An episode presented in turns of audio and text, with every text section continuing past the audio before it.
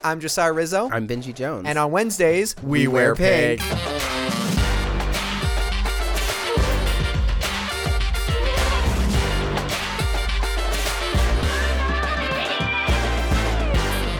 Do you guys remember the first time you watched Inglourious Basterds and saw the ending?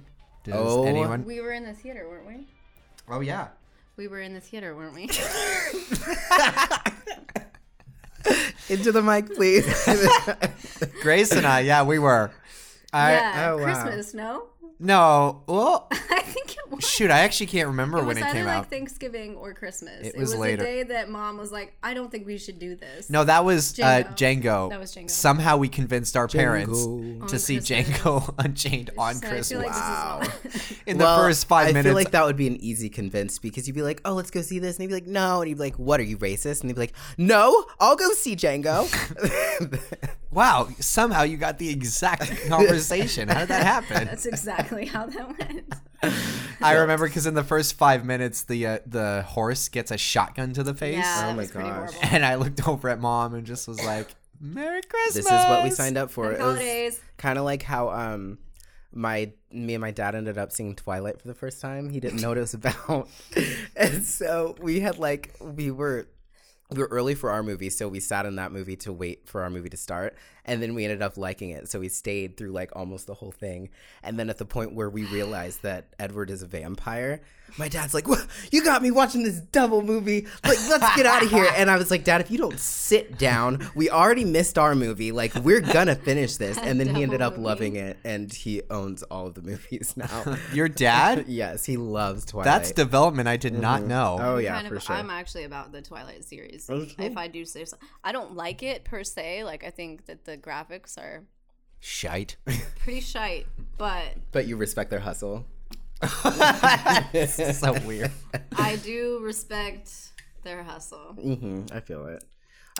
Anyways, so we're not here to talk about Twilight. No. Actually, first off, I just want to say welcome back, all you. All y'all listeners. I'm Josiah Rizzo. I'm Benji Jones. I'm Thugmuffin. Yes. And on Wednesdays, we wear pink. And this is a pop culture podcast. Wow. I literally forgot everything. I got thrown off by that Thugmuffin. It's not me. No, this is our pop culture. Our pop culture podcast where we talk about our experiences with film and media and everything else. Oh, and you took away the "and everything else." I took all of the lines and the impact that it's leaving on our generation. Beautiful. Today we have my sister Grace Rizzo. And we're going to be talking about Once Upon a Time in Hollywood. Just tell us a little bit about yourself so the audience can know who you is. Who I is. I'm definitely Josiah Rizzo's sister. Yep. Benji Jones' longtime friend and part-time lover. Okay.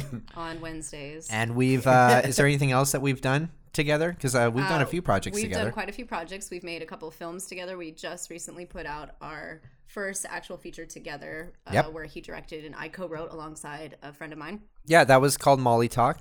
Thank you. Molly it was about Talk. Two girls falling in love while on Molly.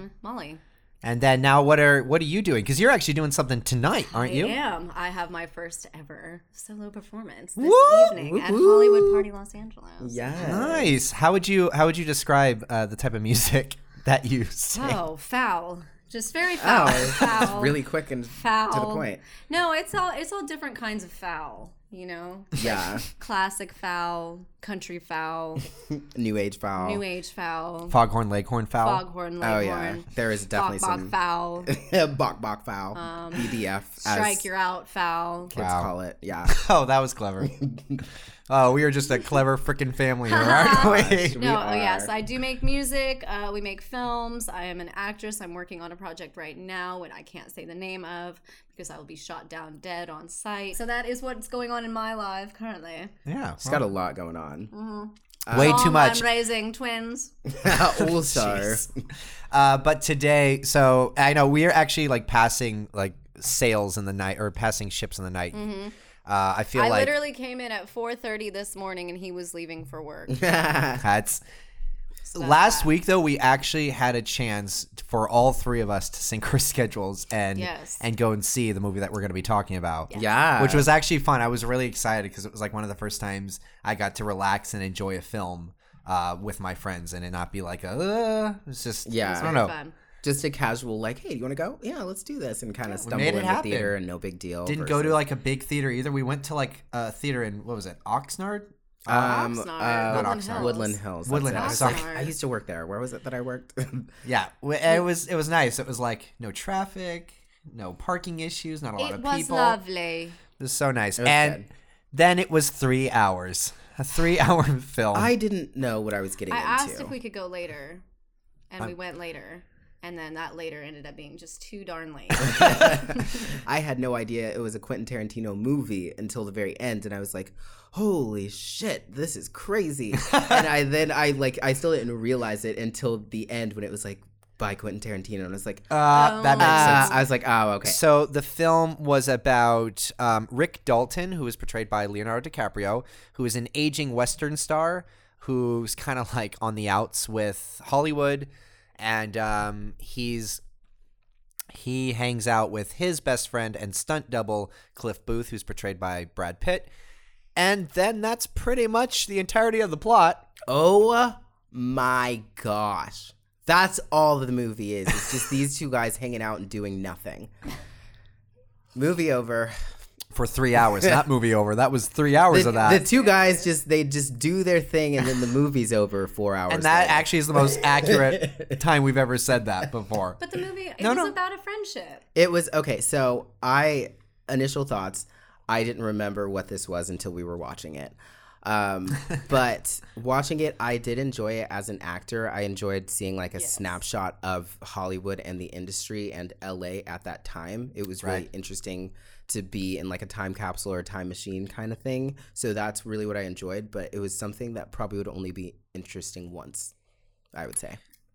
Yeah.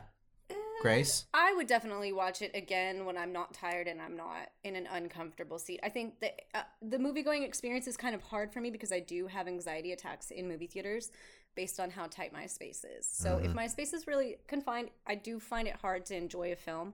So that's just something on me. I think if I watched it again in a more hospitable place, I might enjoy it a little bit more because I actually do like dialogue. I really do like stories that maybe don't need much, especially if the acting is really good, which it was. I don't know how I felt about it. I definitely wanted to watch it again. Yeah.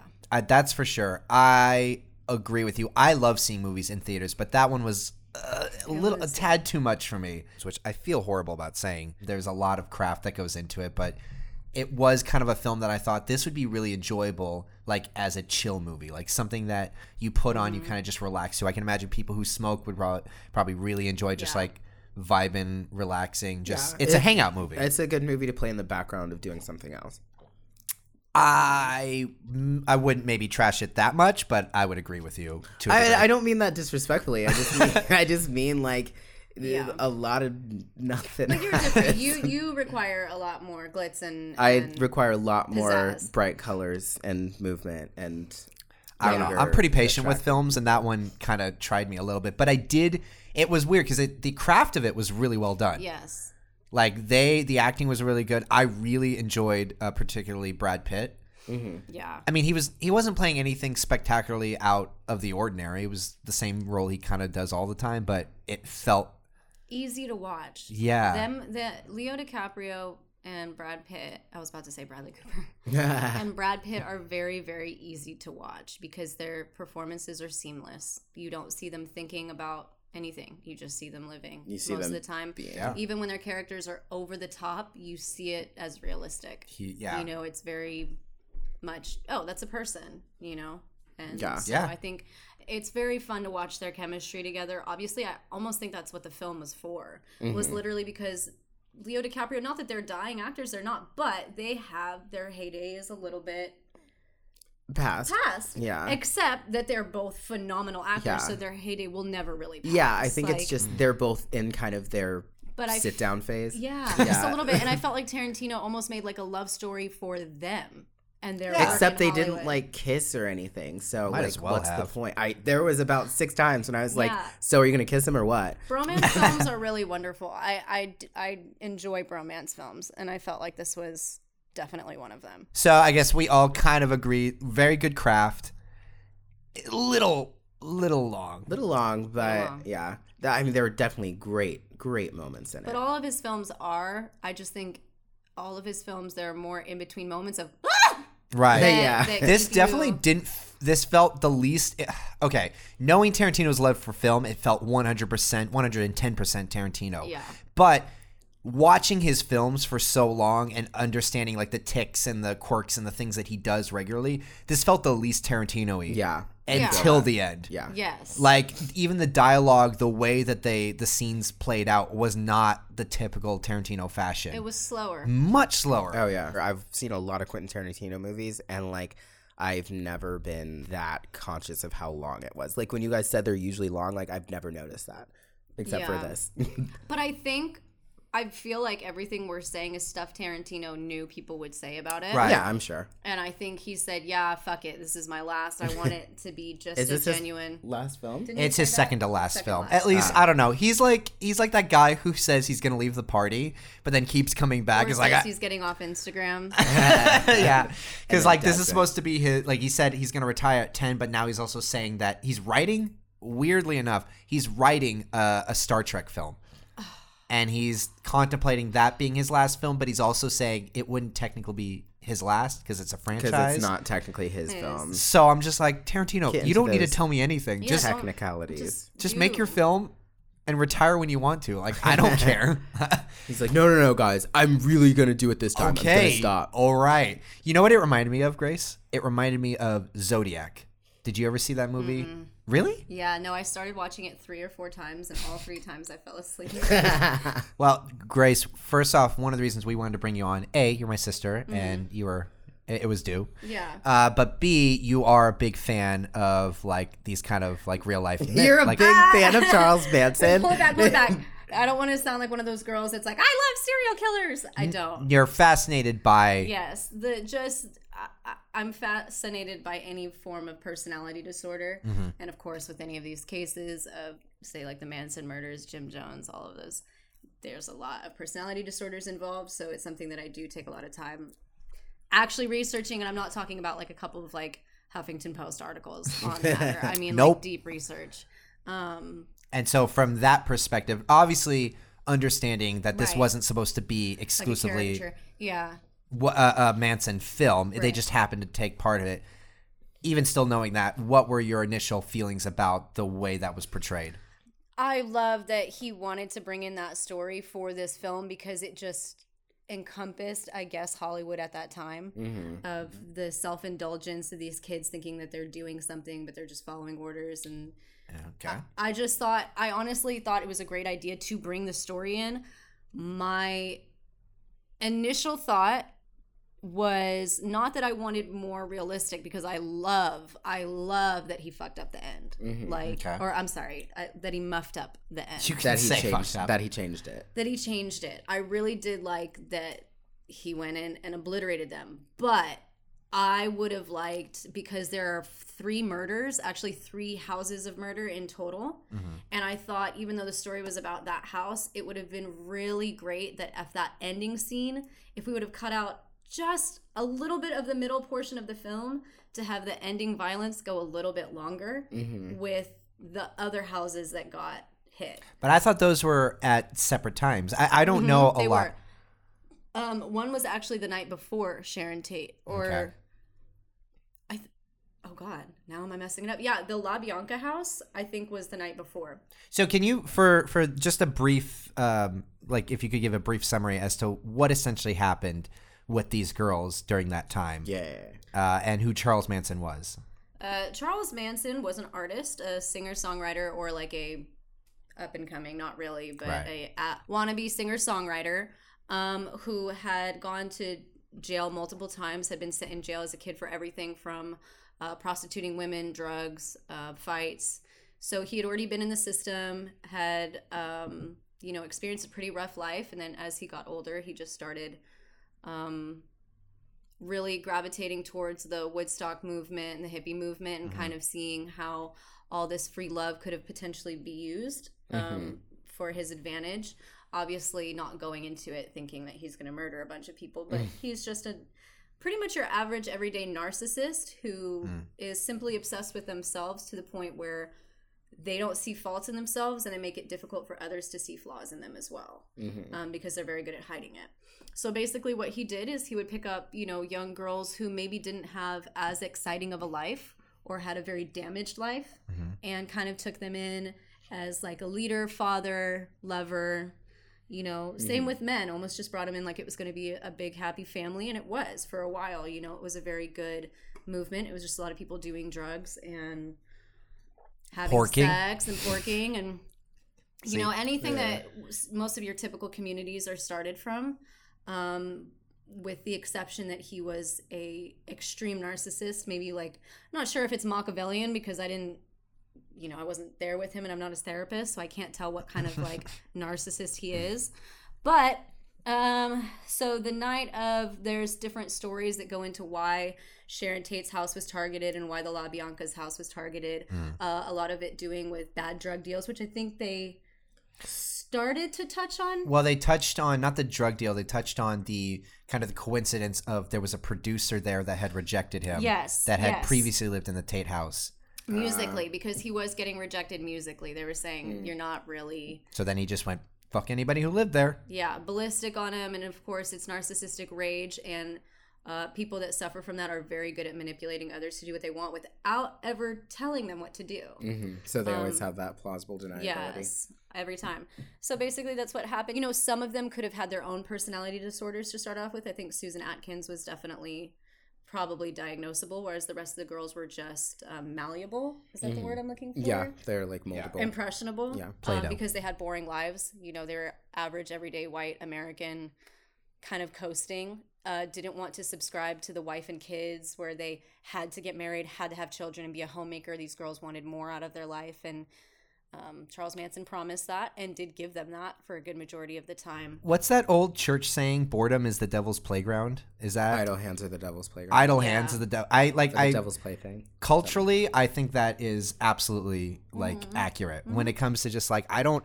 If you're bored. Because you have like almost like a split line, like the people who have not been as privileged who have to deal with another side of problems, and then if they have issues, it stems from kind of like the oppression, whereas then you'll have the other side, which is like the issues come in a different way, and if they're not being oppressed, it's like they still have human tendencies that are now going to manifest in other things, in other ways. Their time is not occupied trying to live, then it's trying to just entertain themselves.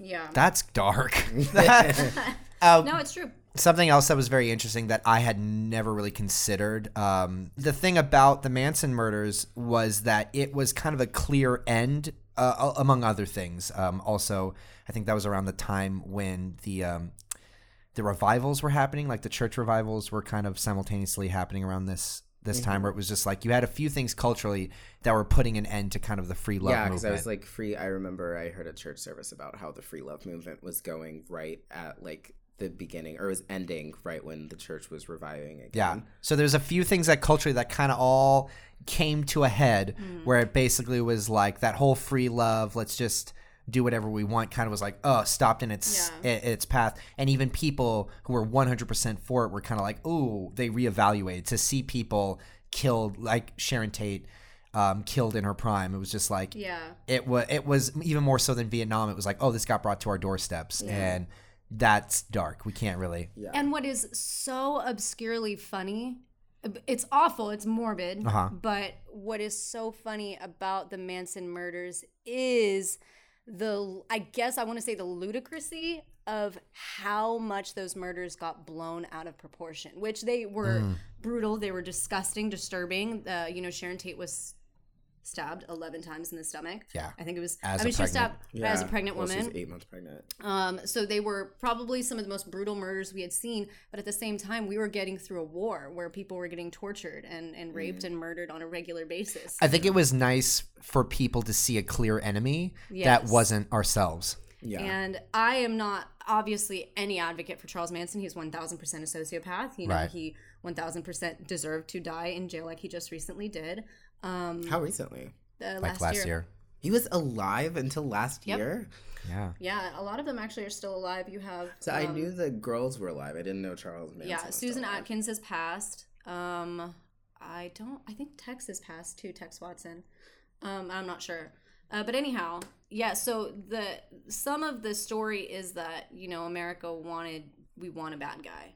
Mm-hmm. And so even with the girls, how long they were in jail. So some of them didn't even actually stab anybody in the house. And it was proven that they didn't stab anyone. They were just there. But because America wanted to blame someone, to make sure we had control over situations like this, they stayed in jail longer than some people who had committed full murders. Right. You know? Or first degree murder, right? Or, I don't know what degrees. So basically, it just was blown so out of proportion because it's Sharon Tate. And I want to say that probably Quentin Tarantino had that in mind when he was making this, that it was just so like blown out of proportion because it was Sharon Tate in particular. Mm-hmm. Whereas other people had been murdered just the same. Black people were being murdered, abused, beaten just the same, but nowhere near were the aggressors treated the same as Charles Manson and all these kids. It's just when anything happens to a public figure, it just gets blown so much further out of proportion. Yeah. Like when sex scandals happen with politicians, or like when a celebrity's nudes are leaked. It's like, if my nudes were leaked tomorrow, nobody would give a fuck. So almost it makes it more personal because it's like it happened to someone you know. Like it's like it happened to your friend. And it is Sharon Tate, and she was a beaming light at the time in Hollywood. Yeah. You know, she was an up-and-coming star, not quite at her peak yet, but was about to be one of the most famous stars on the planet. Even though she didn't get to say anything until halfway through the movie. Which I read on that, too. Yeah, so the movie, the themes, upon reflecting, initially when we left the theater, I was like, I don't know what the film was about. I feel like once I figure it out, I'll have enjoyed it more. And upon reflection, I was like, oh, it was clearly about like the old ways of Hollywood feeling threatened by the new like Hollywood that was coming in. And even at the very beginning, Al Pacino's character is like saying, you're playing second fiddle as a stepping stone for these new stars. Mm-hmm. You don't stop doing that because you're making yourself look bad. And for all intents and purposes, these characters are like, they're seeing their world just slowly fade away. And even Sharon Tate represents that. She represents the new. Bruce Lee kind of represents the new. It's all versions of how Hollywood's changing. And this film basically ended on a note where it was like, and what if it hadn't? You know, what if the good guys, at least to Tarantino, won? Yeah. Which I think was kind of like,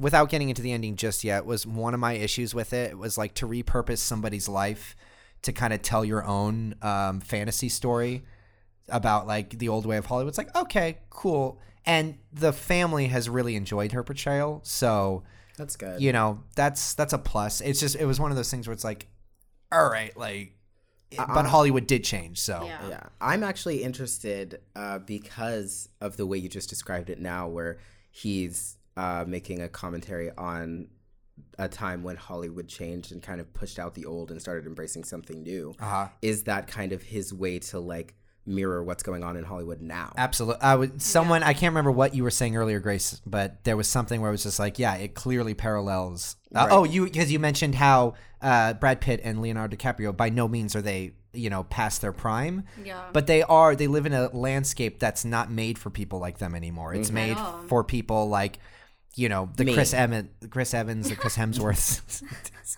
The people who can basically just play a character and then get replaced and then get replaced, even though I love Chris Evans as Captain America. Fantastic. But you know what I mean, right? It's like, it's less about him because like the next Chris Evans movies that comes out, it's not going to be sold on his name as much as it might be sold on the image of him playing Captain America or the idea that he was at one point Captain America, whereas like at a certain point you could just sell a film on a person's name alone. Yeah. And that was it. Yeah.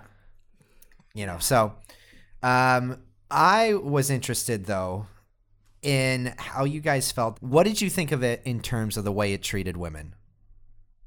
Because, like, I read that article you sent. Oh, yeah. I wasn't sent an article. Well, not even just. It's so hard with Tarantino because I see Tarantino who doesn't see anything how it should be seen. Correct. And that's what makes him great. He doesn't see men how they should be seen, even though, obviously, he leans towards men. But I think his view of everything is massively skewed, including Black people, including women, including children. Is that a skewed that you would say is definable as bad, or is that skewed as definable as like unknown? Definable as he doesn't have a full.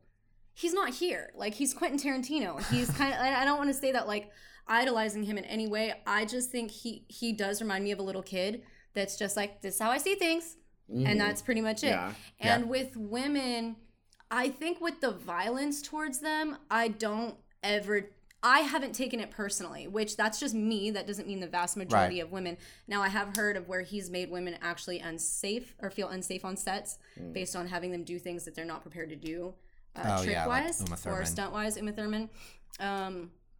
So I'm not exactly sure how deep that goes, but I know that how I see it is it's kind of like he sees women as we can take the same amount that men can take.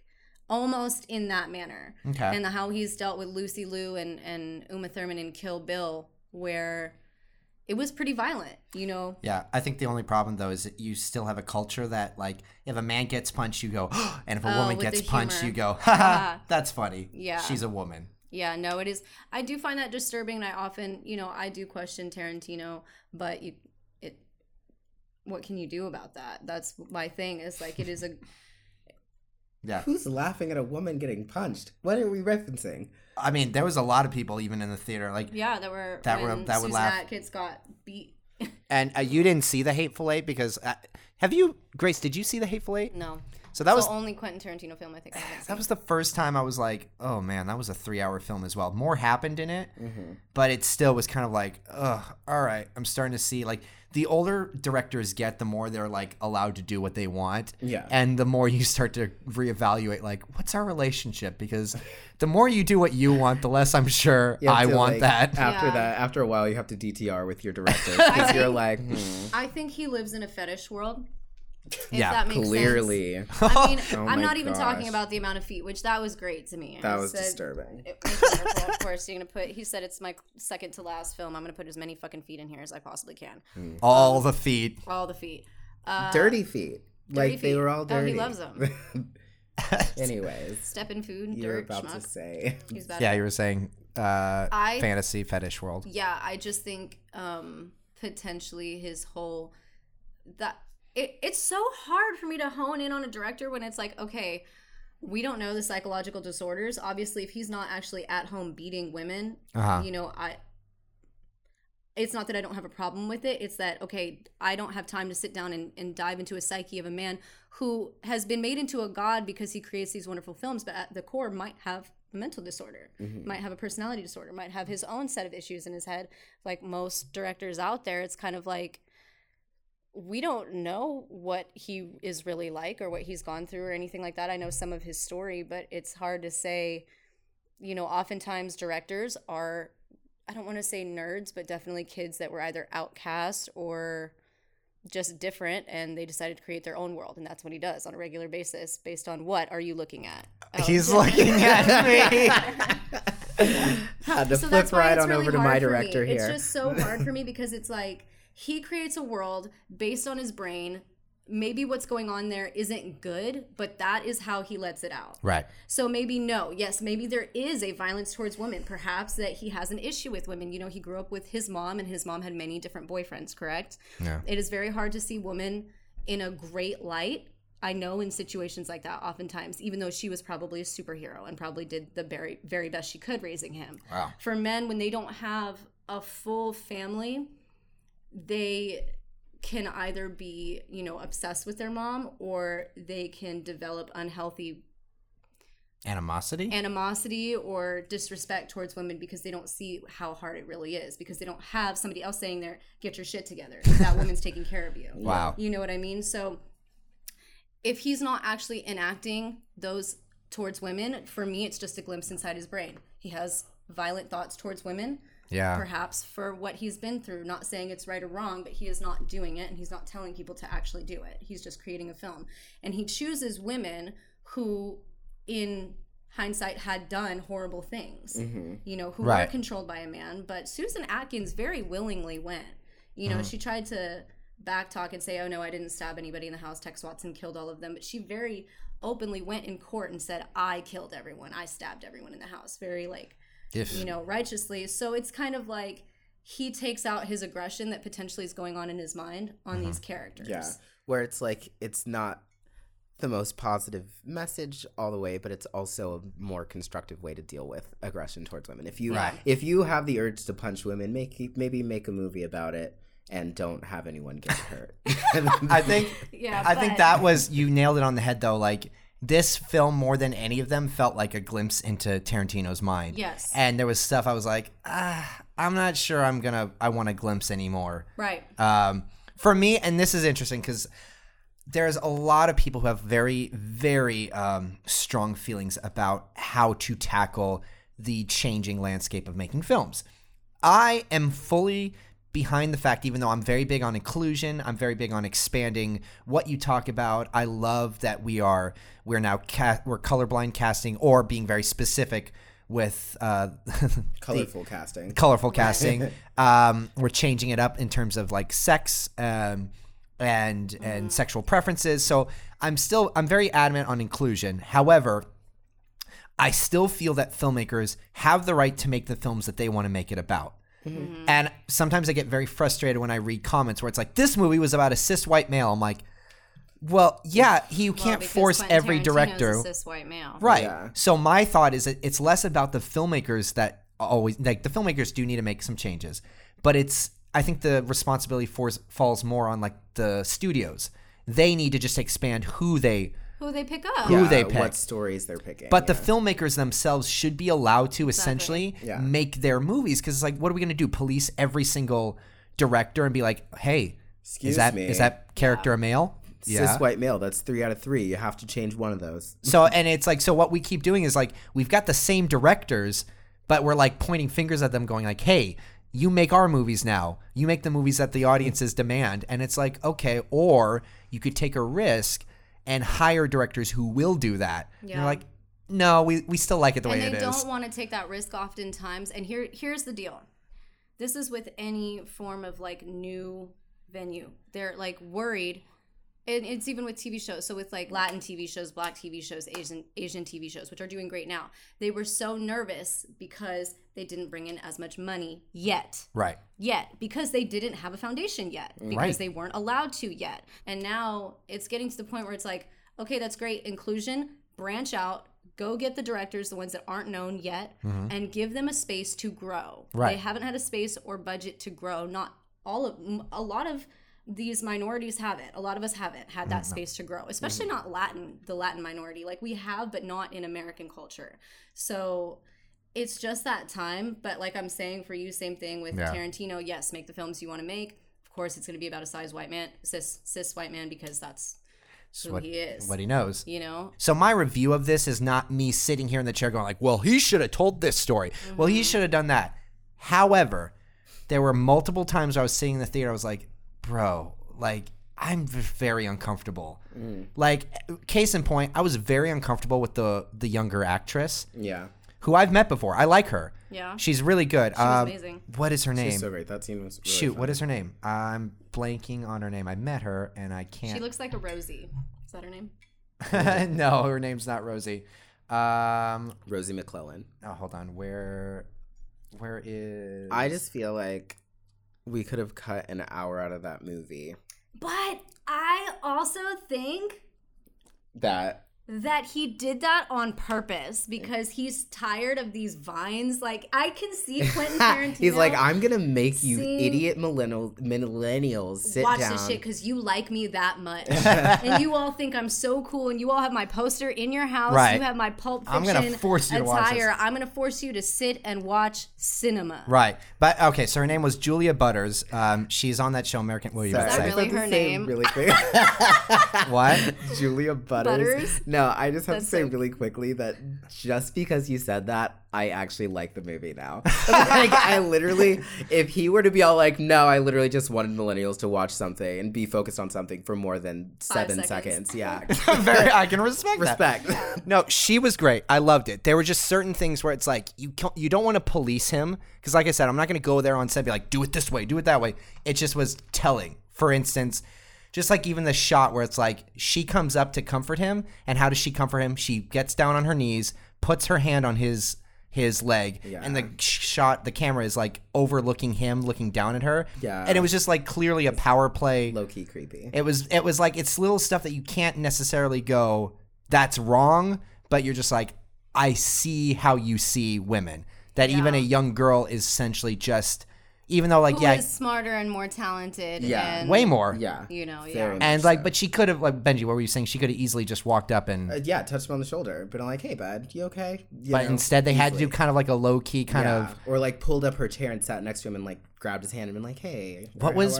the word we used? It was submissive. Yeah. There was just a submissiveness to it, and there was just little things like that peppered throughout the film where I was like, I like it, but I see it's more apparent kind of the way you view the world. And for me personally, I was like, I don't know. It's just like, even he was like all up in the little girl, like just grabbing her. Like, yeah, whenever he was like holding her hostage, he had like, she was like sitting in his lap and he's like holding her across the chest. Which, like, this is getting really like nitpicky. Yeah, and that made me very uncomfortable. But it's uncomfortable. Like, a grown man shouldn't have a little girl in his lap unless it's his daughter. And then still. And even then, like, but and they try to make it okay by making her extremely mature, and it's the same thing how I think they deal with Millie Bobby Brown, which really bothers me. It's because she's so intelligent, because they're so hyper intelligent, they feel like they can treat them like adults, but they're not. Even still, it's funny because she is more prepared. She is on set. She was great. You know? No, but that's what I'm saying is that she said that's the best acting I've ever seen, to the guy who's not prepared, who doesn't care, who's acting like a child. Mm-hmm. You know. And also that shot, the way it was framed, when I first saw the first trailer, she comes in and it was like so uncomfortably close, like almost like her lips were framed around his lips, that I remember thinking, that was weird. I remember actually you saying that when you saw that. Yeah, and it was just in the trailer, and then the entire film I was like, okay.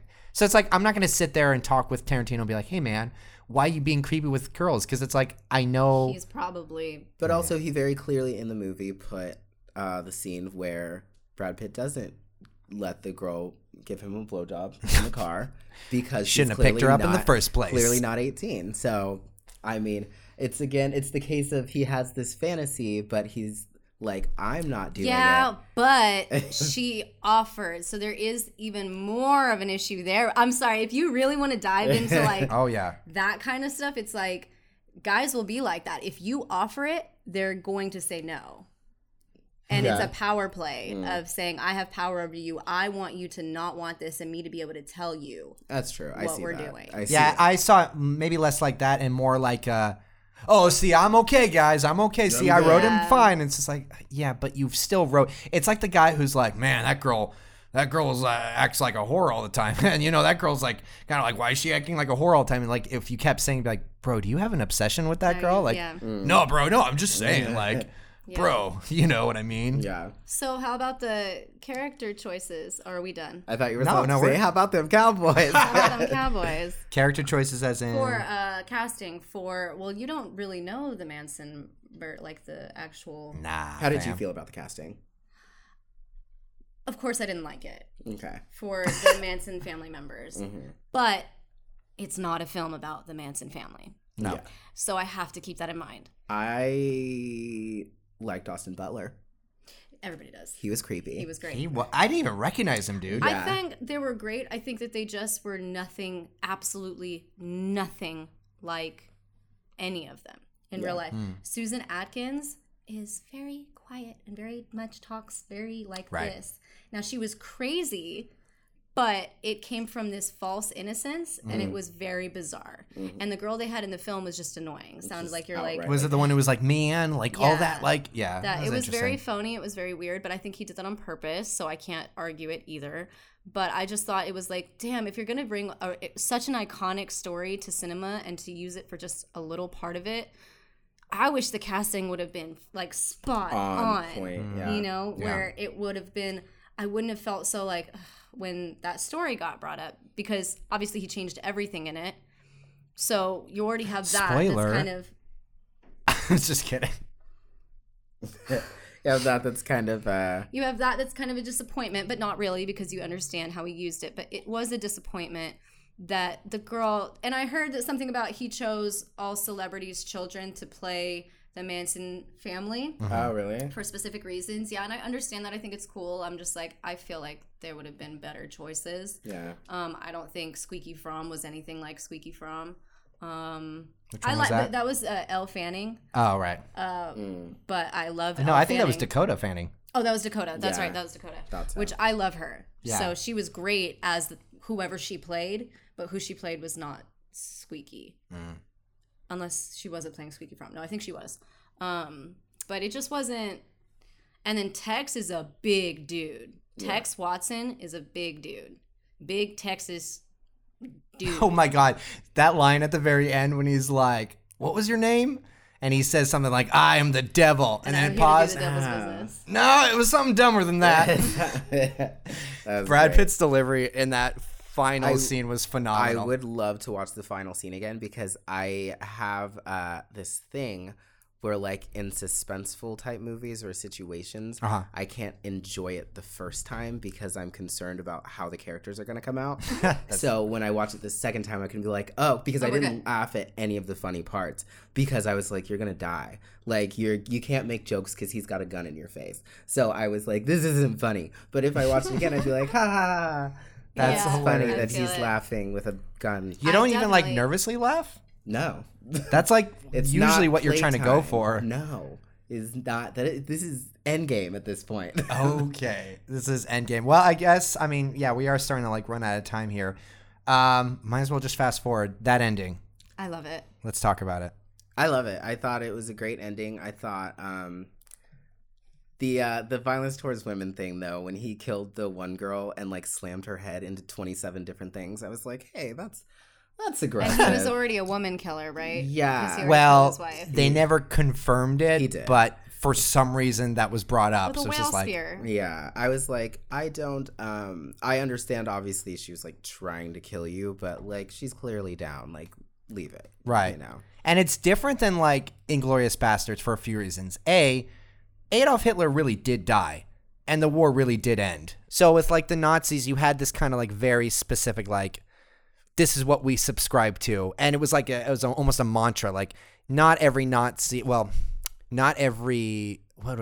German soldier was horrendous. Most Nazis were, most SS were. Right. It made for a little bit more easy watch where you're just like, yeah, do whatever you want. Like the older I get, the less I'm big into that revenge fantasy. I'm just like, I mean, I'm older. We're past that. In Django, it was different. It still was like they're taking on racism, but it was still like Tarantino's version of racism where it's just like you only have one version of racist, not like the more complex Get Out version of it where it's less about like – because a lot of the people, like even Abraham Lincoln, he didn't hate black people. He just was like, oh, they're we can save them, but they might not be as smart as us. Yeah. So it's like there's that subtlety that's kind of lost in a Tarantino film. This one, it just kind of was like once again the nth degree where I'm like, all right, they were murderers. I get what you're doing. But not really, because in real life, Susan Atkins didn't kill anybody. And it was like, it was a home invasion with seemingly the intent to kill, but they hadn't necessily done anything. Because it was our foreknowledge that was like, yeah, exactly. Kill them. Yeah, but not the character's foreknowledge. No, they definitely, Brad Cooper was just... Brad Cooper? Yeah. Oh, why do I keep doing that? Brad Pitt was definitely way too excited to beat the... F out of those chicks. Exactly. And it wasn't like in Inglourious Basterds where it's like we killed Nazis, but then again we're in a war where Nazis have been pretty shitty. Yeah. Or Django where it's like we killed slave owners, but then again they were slave owners. Or was it to make us question the machismo in Hollywood and what they can get away with because they always look like heroes in the end? That's a subtlety I'm not sure Tarantino was really going for. Being okay with the girl sitting on his lap because he's a phenomenal actor. With torching a woman, being okay because now he's the hero and gets Sharon Tate, the woman, saved her. Mm. You know what I mean? Yeah. What if? That's actually... You know what? Let's choose to believe that. Choose to believe that there was a higher calling for this movie. Tarantino said, nah, I wanted to see hot white dudes beat the out of these... bitches. Well, I honestly don't think it was as deep as even that. Like for him, it was just like you said, love letter. This is my story I want to tell. This is how it's going to be. That's it. Yeah. It's just for people. There's certain people that you watch and you go, okay. I don't know. And for me, that was like, I already kind of squirm at violence, but it was good. But after a while, I was like, okay, bro, dude, that was I was. But he's done that for a minute, because even remember in Pulp Fiction, he has that whole rape scene. Yeah, really? So he doesn't. I don't think anybody's spared when it comes to Tarantino. No, they're not. It just definitely, the older I get, the more I'm like, he stays the same, and I'm changing, and I'm just like. It's like that cool uncle or that cool youth leader or something. You're like, yeah, you're really awesome. But then you get older and you're like, oh, you're kind of the same. And you got issues. I'm moving on with my life. And it's like, that's how Tarantino feels. Like, he's still cool. He's still Tarantino. We're just different, you know? Yeah, definitely evolving now. Yeah. Maybe that was the point, man. I mean, that is basically the entire theme of the film. He's just like, what if we didn't have to? And what if people like me... And the Rick Daltons. And that are good white leading men. Just everything. I mean, if you're going to do a movie about two top leading white men. They pick the top. They pick the best one. The top. Heartthrobs. Benji, do you have any thoughts? I know that Grace and I can be pretty talky. That was a great episode, you guys. I have to use the restroom. Looks like we're going to... Oh, are we taking a restroom break? She can take a restroom break. Yeah, we still have to finish it up. We're done talking about it, but... My ass is sweaty. That's hot. All right, well, we're back from a pee break. How was that pee, Grace? Excellent. Heavenly. Well, any final thoughts before we end the episode? Anything... you have to say to Mr. Tarantino? I appreciate when you don't like how history played out and you say, no, I'm going to say that it went this way. Because I do that all the time. So, respect. I wanted to see Margot Robbie kick some ass. I wanted to see her do more. I wanted her pregnant body to pummel a bitch. I'm surprised you didn't have weird lingering shots of her and her pregnant feet. Dude. I know. Blech. Yeah, the connection to Margot Robbie in the film is very odd to me, but a lot of people said that, and I don't really know what to say about it. She didn't talk a lot. Yeah. He made her character kind of whatever. But thanks, Tarantino. Another good film to talk about. Like I said, even if we're disappointed by it, it's still gonna be better than most. Yep, still better than other films. Yeah. Way to go. Good old Quentin. I mean, Quentin. The only thing I can say is, hey, Quentin, I don't know how old you are now, but you're pretty much set in your ways, so okay. But you're kind of creepy sometimes. So where can we find ourselves? You can find me at BenjWatch, BENJ Watch, on Instagram. Okay. And anywhere else that matters. Just follow my Instagram. I really don't do anything else. Right. Why is that? Just do it, guys. Just follow Instagram. And then this guy's at Josiah J. Rizzo on all platforms. This girl is on... You can find me at Thugmuffin_Top on Instagram, Thugmuffin_Top on Twitter, Thugmuffin_Top on SoundCloud, and Thugmuffin_Top on Grindr. And so that would be Thugmuffin_Top on all platforms. And do you have anything coming out soon that we can look out for? We have the single Puff out on Spotify, SoundCloud, Apple Music, iTunes, yes. Tidal. We have Ugly, the single, on SoundCloud, Spotify, iTunes, all of them. Yas, queen. All platforms. And you can, of course, follow us at Pink Popcast. Are you not going to say your normal thing? Is your goal to just poke me with a stick this episode? That's Pop, P-O-P. Cast. And be sure to rate and review us on Apple iTunes. Comment, subscribe.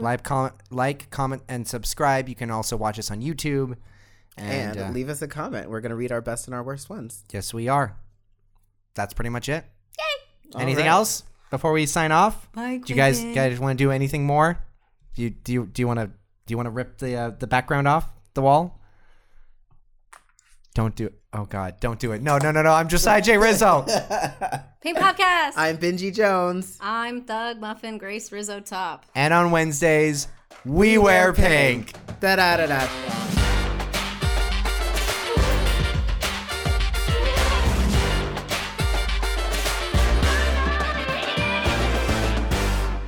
to be talking about Once Upon a Time in Hollywood. Nice. Yes. So I'm gonna do that again. Today we have my sister Grace Rizzo, and we're gonna be talking about Once Upon a Time in Hollywood. So the movie we're talking about is Once Upon a Time in Hollywood. I just saw a tear fall from her eye, trying not to say Mexico. Okay, so we got that.